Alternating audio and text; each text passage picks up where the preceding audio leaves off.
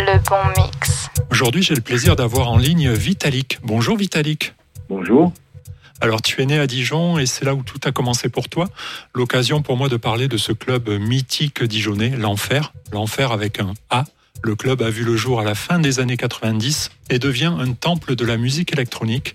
Les plus grands y sont passés, une renommée internationale. Depuis 2002, le club est fermé, mais laisse des souvenirs incroyables à ceux qui l'ont fréquenté.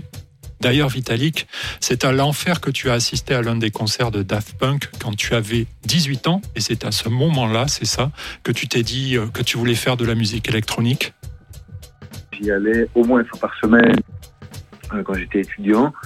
Et euh, on a vu beaucoup de, musiciens et de, de live, de DJ français et étrangers.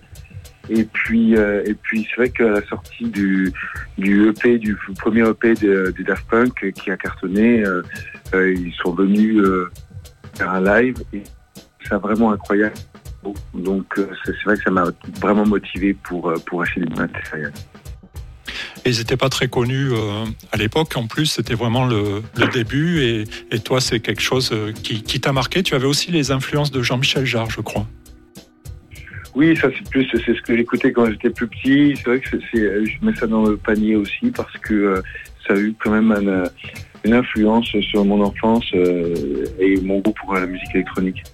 Et revenons sur l'enfer, ce club avec un A, A-N, tiré F-E-R. Qu'est-ce qu'il avait de si particulier, ce club, l'enfer?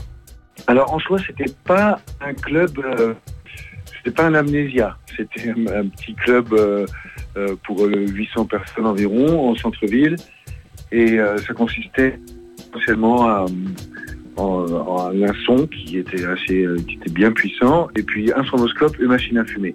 C'était très mélangé, étudiants, euh, euh, plus, plus, plus vieux. euh, c'était très mélangé. Il y avait des gens qui venaient aussi d'un peu partout des Lyonnais, des, euh, des gens de, de Metz, Nancy, ça, avait une grosse, influence sur le, dans la région. Et, euh, donc, euh, voilà, c'était assez nouveau, cette techno, euh, euh, l'acide, tout ça. Et donc, c'était là que ça se passait. Et d'ailleurs, quelques années plus tard, tu as été à l'affiche de l'enfer. Et ma question, c'est de savoir qu'est-ce que ça fait de se retrouver de l'autre côté de la barrière du club où tu sortais quand tu étais tout jeune, et puis après tu te retrouves à l'affiche. Ça, ça fait quoi?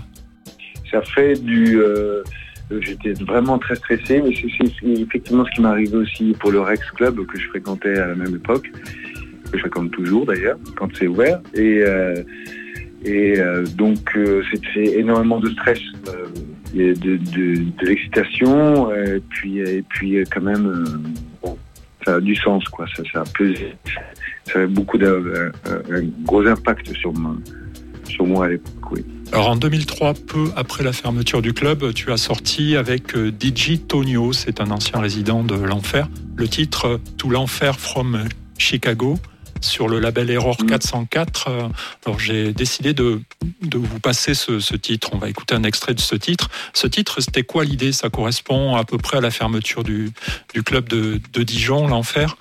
C'était quoi ton idée par rapport à ce titre? L'idée, c'était ça un peu. C'était Tonio était euh, résident du club. Euh, on est, on a beaucoup tourné ensemble à l'époque et euh, c'était de faire un petit clin d'œil de à la fermeture du club, qui nous réunissait tous les deux. Donc c'était l'électro de Chicago et puis et puis donc en référence à l'enfer où, où on jouait beaucoup de ce style. Le bon mix.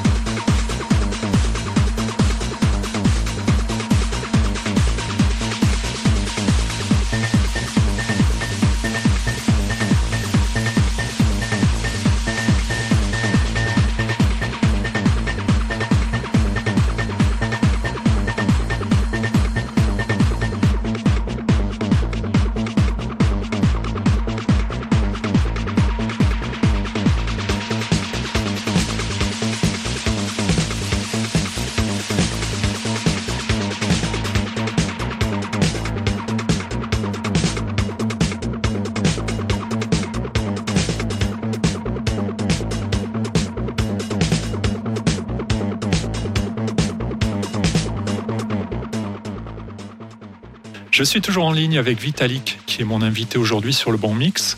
Je voudrais évoquer avec toi ton tout premier EP sorti en 2001 sur le label international DJ Gigolo Records. Cet EP s'appelle Poney. J'ai la chance d'avoir d'ailleurs ce disque en vinyle. Alors pas le modèle original, mais le modèle repressé en 2006 sur Pias. Euh, donner un titre à un EP, bon, c'est jamais un exercice facile. Euh, cet EP, tu l'as appelé Poney, c'est parce que tu aimes les, chevaux? Euh, Alors je, l'ai appelé euh, Poney. Je, la plupart de mes titres sont celui dans les deux sens, en français et en anglais, la plupart du temps, pour les albums ou les EP. J'avais eu l'idée un jour à une fête foraine de parler de ces animaux qui sont euh, utilisés pour, euh, pour amuser les enfants, mais qui ont une vie. Euh, et donc, l'électro, c'est la techno, ça parle de, choses un peu ou très techniques, très scientifiques ou du futur. et moi, j'avais envie d'aborder d'autres choses. Voilà, donc hédoniste et donc de parler de ce genre de choses et donc comme j'avais été touché par le sort de ces de ces poneys euh, j'avais décidé de leur consacrer un disque un disque qui a été un, grand succès, on peut dire, un EP qui a lancé ta carrière. Ça fait déjà 20 ans. Euh, pensais-tu, il y a 20 ans, avoir euh, cette notoriété-là quand tu as sorti Poney? Pas du tout. pas du tout. J'étais content du disque, mais je pensais pas qu'il allait. Euh... Bon, j'étais, c'était aussi sur le bon label. Euh, Gigolo, c'était euh, le label Cool euh, début 2000. Donc, euh, ce que je voulais, c'était rejoindre l'écurie. Donc, j'étais très content de signer avec eux pour pouvoir tourner avec ces musiciens que j'aimais beaucoup. Mais c'était, je naviguais vraiment à vue. J'avais aucune idée de ce qui allait se passer. J'aurais jamais cru, effectivement, avoir faire des scénographies, des shows, des zéniths et tout ça. Euh, ce serait possible. Mais c'était pas très important pour le. À l'époque, ce que je voulais, c'était tourner avec les copains. Ouais, ben c'est bien, c'est un bon début. Après, la notoriété elle est internationale dans plusieurs pays. Comment on vit euh, ce type de notoriété quand on est un, Français? Euh, J'étais vraiment dans le dans la découverte et l'amusement. Donc, je, je c'est pas des trucs que euh, je passe pas mon temps à réfléchir en termes de notoriété ou tout ça. Mais euh, c'était plutôt la découverte. J'étais vraiment content. Je suis allé au Chili au tout début de tournée, au Canada. Euh, j'ai fait beaucoup l'Allemagne parce que Gigolo était un label allemand. mais l'Amérique du Sud, les États-Unis, le Japon, toutes ces premières fois, tous ces grands voyages, c'était c'était c'était ça qui c'était euh, donc euh, pas la notoriété, le fait que moi je pensais fun, m'amuser et d'une et de deux que le show euh, ça fonctionne et que les gens soient contents. C'était à peu près tout ce qui m'intéressait. Alors 20 ans, c'est à la fois long, c'est à la fois court. Qu'est-ce qui a changé aujourd'hui dans, dans le métier? Comment on fait, on fait ce métier de compositeur, artiste? Est-ce que tu le fais différemment ou pas? Différemment, euh, oui, parce que euh, j'ai créé une équipe, j'ai créé un label, euh, je produis d'autres d'autres biens, et puis je me suis aussi fait autre chose avec l'image, je suis sur la musique du film. Je suis aussi plus ouvert, je, fais la musique avec, avec des chanteurs, des chanteuses. Donc c'est un peu plus large et un peu moins me concerne. J'ai fait d'autres choses entre temps. Différence entre avant et maintenant, je pense que c'est très très professionnalisé. C'est-à-dire que à notre époque, très tôt, les, nouveaux arrivants ont compris, enfin, à bord de la musique, je suis un projet, je suis un produit, je dois faire ma publicité. Euh, euh, Qu'est-ce que je dois faire pour que ça marche? Voilà, c'est ça, c'est notre époque. Il y a 20 ans, euh, on enregistrait des trucs vite fait sur un DAT pourri, on envoyait ça au label. J'avais même pas de photos de presse, je les prenais dans des photomatons. Il y avait un côté branleur il y a 20 ans et 20 ans après, c'est plus tout à fait pareil. Est-ce qu'il ne faudra pas revenir justement un peu à ce côté euh, branleur, comme tu dis, euh, pour trouver un juste milieu entre ce qu'on faisait il y a 20 ans et ce qu'on fait aujourd'hui? Aujourd'hui, c'est pas que du marketing. Est-ce qu'il n'y a pas peut-être euh, l'envie de, revenir vers des choses un peu plus nostalgiques, un petit peu plus vintage? Il y a encore des branleurs, des branleurs sympas. Hein. J'en ai rencontré par exemple I Hate Models, qui est un mec qui cartonne en ce moment en techno. Lui, il a, il a, ce côté un peu branleur charmant. Donc il y a encore de ça, mais euh, euh, c'est dû au côté euh, un peu industriel, mais aussi c'est difficile parce que il y a 20 ans, il n'y avait pas autant de sorties de disques. Là, c'est la folie. Il y a beaucoup plus de musiciens, beaucoup plus de production, beaucoup plus de sorties. Ça fait comme ça il y a quelque chose d'un peu, c'est en abondance, et donc aussi qu'on consomme plus vite, dont on se débarrasse plus vite parce qu'on passe à autre chose. Donc c'est, c'est, il faut jouer avec les armes de son époque, je pense. Mais moi, je suis content d'avoir connu mon époque branleur. Et tu l'es sûrement encore un petit peu. On va écouter euh, Poney sur le bon mix. On se retrouve juste après. Le bon mix.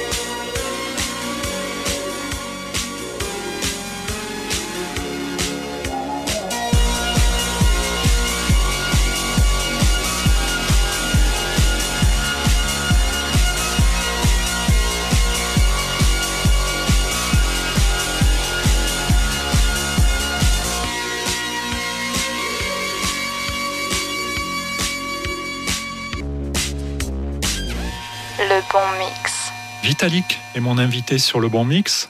Alors Vitalik, tu es un compositeur qui a été très sollicité pour faire des remixes. Daft Punk, Afex Twin, Moby, Jean-Michel Jarre, Giorgio Moroder, Démon, Björk. Je, ne peux pas tous les citer en fait car il y en a vraiment beaucoup. Vitalik, quel est le remix que tu as fait et qui t'a le plus marqué? Euh, c'est un remix. Normalement, on me demande des remixes et c'est vrai que j'en ai fait beaucoup. On, on avait calculé au bureau, je me souviens plus, mais il y a un truc comme 150. hein. c'est mon- monstrueux. Euh, mais c'est normalement, on me demande, mais c'est moi qui l'ai demandé. C'est Sabalid, et Amadou et Mariam. Oui.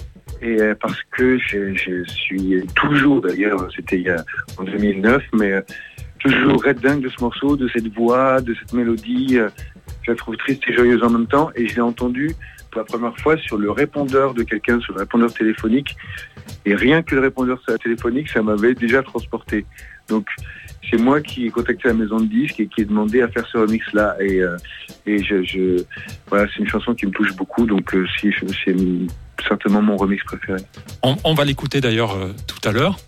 Euh, comment on fait un, un tel remix euh, d'ailleurs, Vitalik Est-ce que tu as carte blanche ou l'artiste te donne un, un cahier des charges? Est-ce que vous discutez avant ou comment ça se passe? En général, j'ai carte blanche, où on peut en discuter avant, mais euh, quand j'écoute le morceau, en fait, je sais, et d'une, quand on m'envoie le morceau à remixer, je sais tout de suite si je peux faire quelque chose ou si je peux pas le faire. Il m'arrive de décliner parce que j'arrive, je, je, ça, ça provoque pas, ou alors c'est parce que je me sens pas capable de le faire. Euh, ça m'est arrivé avec France Ferdinand, par exemple, qui m'a demandé un remix et je suis pas allé au bout. Et ensuite, euh, quand j'écoute le morceau la première fois, je- j'entends tout de suite ce que je veux, faire. Donc c'est c'est euh, euh, assez instantané. Et est-ce qu'il faut aimer la chanson pour bien la remixer? Ou est-ce qu'on peut remixer un titre que l'on n'aime pas, mais sur lequel tu vas entendre ce que tu peux apporter? Alors si j'utilise par exemple que l'élément vocal, c'est possible. Si euh, je peux, je peux pas m'éloigner trop de l'original, je pense que c'est très compliqué, ça m'est jamais arrivé. Mais comme euh, euh, on écoute quand même son, son propre son propre travail pendant des heures et des heures et des heures, si on supporte pas la- la- le matériel de base, je pense que c'est très compliqué. Mais ça m'est jamais arrivé. On écoute tout de suite ce remix donc qui te tient à cœur. Le bon mix.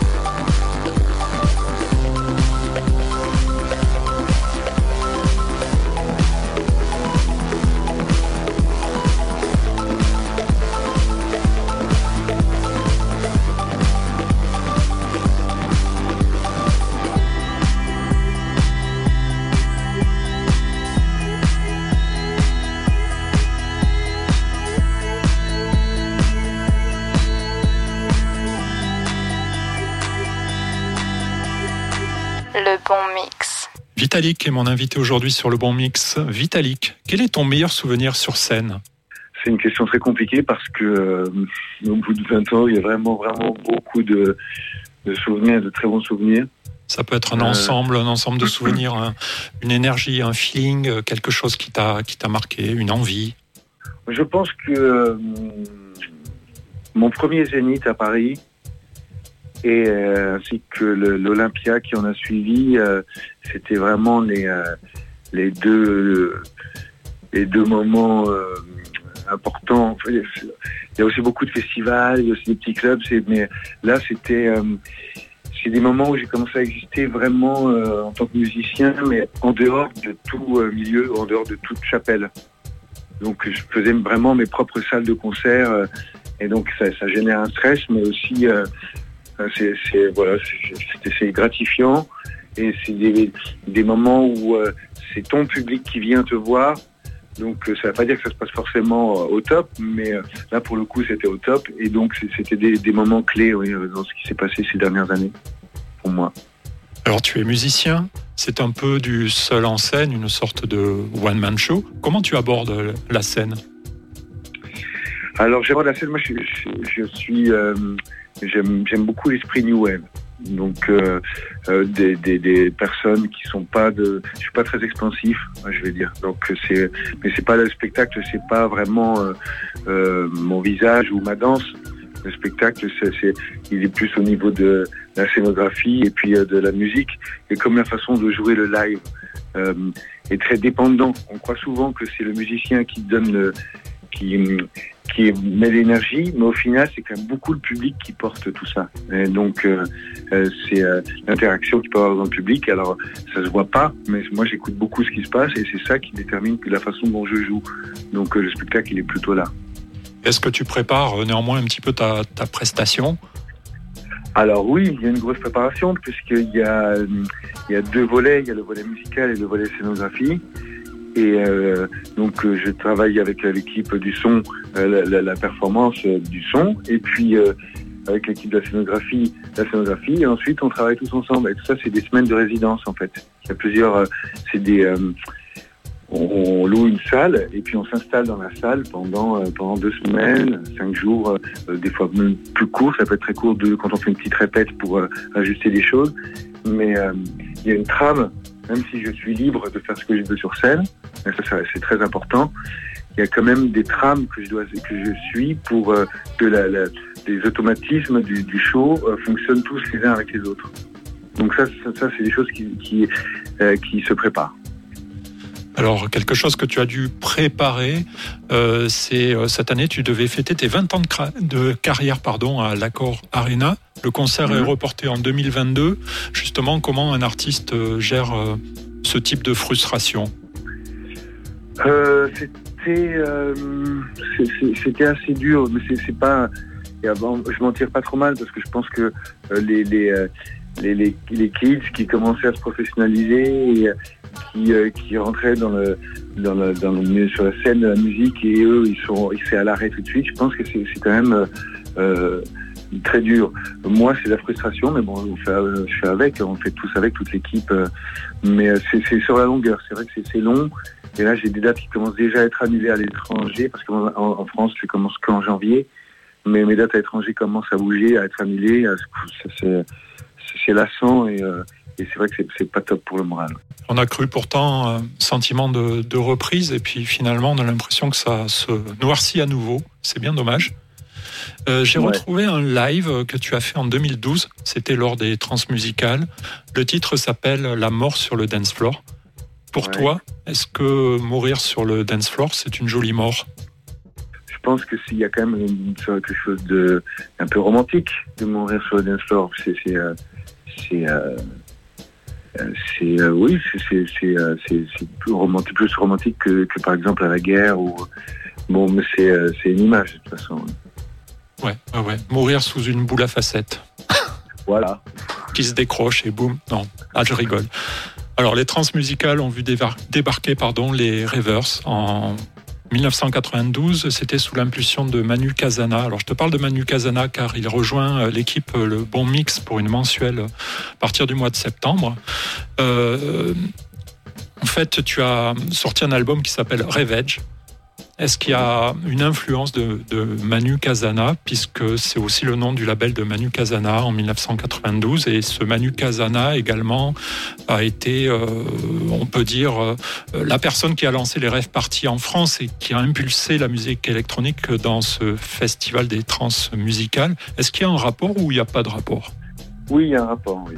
Je, connaissais euh, euh, Réveil et puis et puis euh, voilà, c'était euh, c'était euh, j'ai eu envie de penser c'est, c'est un nom aussi qui évoque plein de choses et puis souvent il y a un jeu de mots aussi dedans donc c'était voilà je, l'ai- pris je l'ai pris comme ça pour tout ce que ça pouvait évoquer. Euh, Manu Casana, donc, euh, je le dis pour les auditeurs, que vous pourrez retrouver euh, dès le mois de septembre sur le bon mix canal Jim's Prophétie pour une mensuelle. Alors, La mort sur le dance floor, un titre tout en énergie que j'ai choisi. J'ai choisi de passer ce, live car j'ai vu la, vidéo sur YouTube et bon, c'est vrai que l'idéal c'est de voir Vitalik en concert, mais il y a quand même pas mal de vidéos que vous pouvez retrouver sur YouTube. Alors, sur le bon mix, on va se contenter du son. Je vous passe donc La mort sur le dance floor de Vitalik enregistré au Transmusical en 2012 et on se retrouve juste après.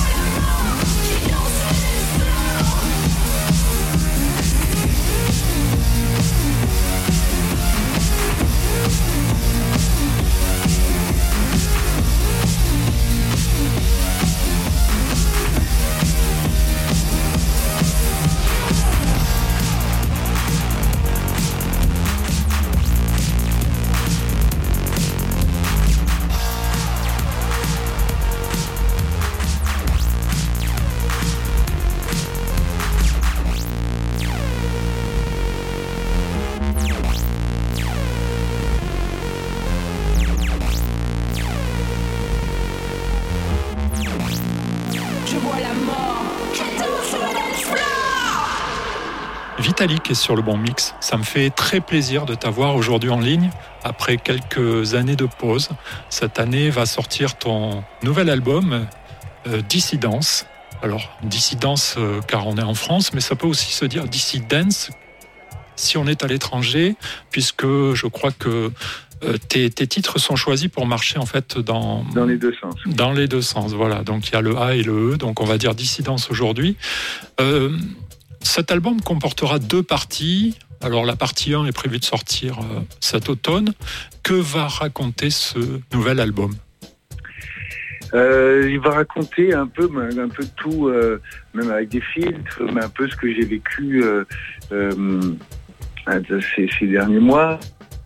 Il y a le côté quelque chose de- aller danser, par exemple, c'était interdit, et ceux qui le faisaient, euh, ceux qui ont bravé les interdits, euh, sans que je dise si, euh, c'est bien ou c'est mal, c'est pas ça le, sujet. Il y a quelque chose de, de- aller danser était devenu un acte politique. Et euh, donc il y a cette dimension-là. euh, et puis euh, et puis donc il il il s'est aussi influencé en partie par euh, Compromat, hein, le groupe que j'ai fait avec Julia justement, euh, Rebecca Warrior. Donc c'est un mélange un peu entre cette euh, disco punk euh, années 70 et puis euh, cette énergie techno qui est euh, qui est vraiment qui est vraiment forte en ce moment. Vitalik, comment tu écris un album? Est-ce que tu pars de la feuille blanche ou quelle est ta, ta méthode? Ma méthode, c'est en général, je commence toujours par ce que je sais faire, donc de la disco. Et puis euh, je m'en éloigne petit à petit, mais je retombe toujours un peu sur ce truc de base qui est un peu la musique de mon enfance aussi. Et donc je fais des choses assez proches de, assez cosmiques, euh, euh, proches de Giorgio Moroder, tout ça. Et puis et petit à petit, les choses s'affinent sans que je m'en rende compte forcément. Et puis je fais des petits, des petits brouillons. Et puis au début, c'est des brouillons que je finis pas. Et puis je reprends ces idées plus tard en les modifiant. Et puis après, j'en finis un, et puis un deuxième. Et puis à mi-chemin de l'album, en général, ben, je me rends compte de, la direction que ça prend. Donc euh, euh, un peu des ingrédients que j'ai ajoutés les uns après les autres et la, couleur du disque. Et là, Vitalik, qu'est-ce qui fait que tu aies choisi euh, de faire deux parties? Donc la partie 1 qui va bientôt sortir en fin d'année, et la partie 2, on ne sait pas trop, c'est quoi ton concept? Le concept, c'est que euh, j'avais euh, pas mal de morceaux, euh, trop pour faire un, pour faire, trop pour faire un seul disque. Et l'idée, c'est que j'ai séparé un peu en deux volets. Donc l'épisode 1, qui est quelque chose de, de- je dirais pas pop parce que c'est pas, c'est pas tout à fait vrai, mais pop dans le sens, dans le sens électro en fait. Donc avec plus de voix, peut-être un peu plus posé. Et l'épisode 2, euh, qui est plus orienté dance floor. Très bien. Alors tu as dévoilé le mois dernier un premier extrait qui s'appelle Carbonized, que l'on va écouter. Alors quand tu sors comme ça un extrait, est-ce que les autres morceaux de l'album sont déjà prêts ou tu fais ça pour tester un peu la réaction avant de finaliser l'album? Oui, tout est prêt parce que, euh, en fait, euh, à part des one-shots qu'on peut mettre sur les plateformes de distribution, et là, ça peut être très très rapide, quand tu penses euh, album, il y a une préparation en amont sur plein plein de choses et donc euh, et cette préparation elle s'est même énormément allongée avec euh, les délais de fabrication de vinyle. Donc c'est tout con mais on est obligé de se prendre très très à l'avance pour avoir les vinyles à la sortie. Donc tout tout était prêt, on a tout on avait tout bien depuis longtemps en fait. Enfin depuis longtemps, depuis quelques mois, oui. Il y a ce problème en ce moment sur le cours des matières premières en, en général. Voilà, il y a ça et on- il n'y a plus que deux usines en Europe.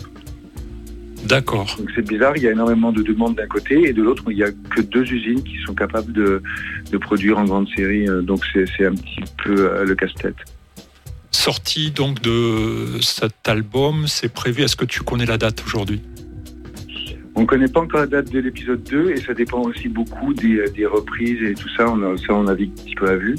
Mais euh, ce serait, ce serait euh, normalement entre, entre janvier et mars pour être large. Voilà. Donc ça, tu parles de l'épisode 2 et l'épisode 1, donc la partie 1, sortirait Octobre, début octobre. voilà, début octobre. Ben, donc on a hâte euh, d'écouter tout ça. Avant de se quitter, Vitalik, euh, est-ce que de temps en temps tu as le temps d'écouter les web radios? Euh, non, je ne le faisais pas, mais je viens juste de télécharger euh, une appli pour ça. Donc euh, c'est très récent et, euh, et donc je m'y mets. Bon, ben c'est très bien, ça fait plaisir. Merci Vitalik, c'est un vrai plaisir de t'avoir au micro. Donc un bon vent pour ce nouvel album. On écoute ton nouveau titre Carbonized. À bientôt, merci. Merci. Le bon mix. La radio éclaire.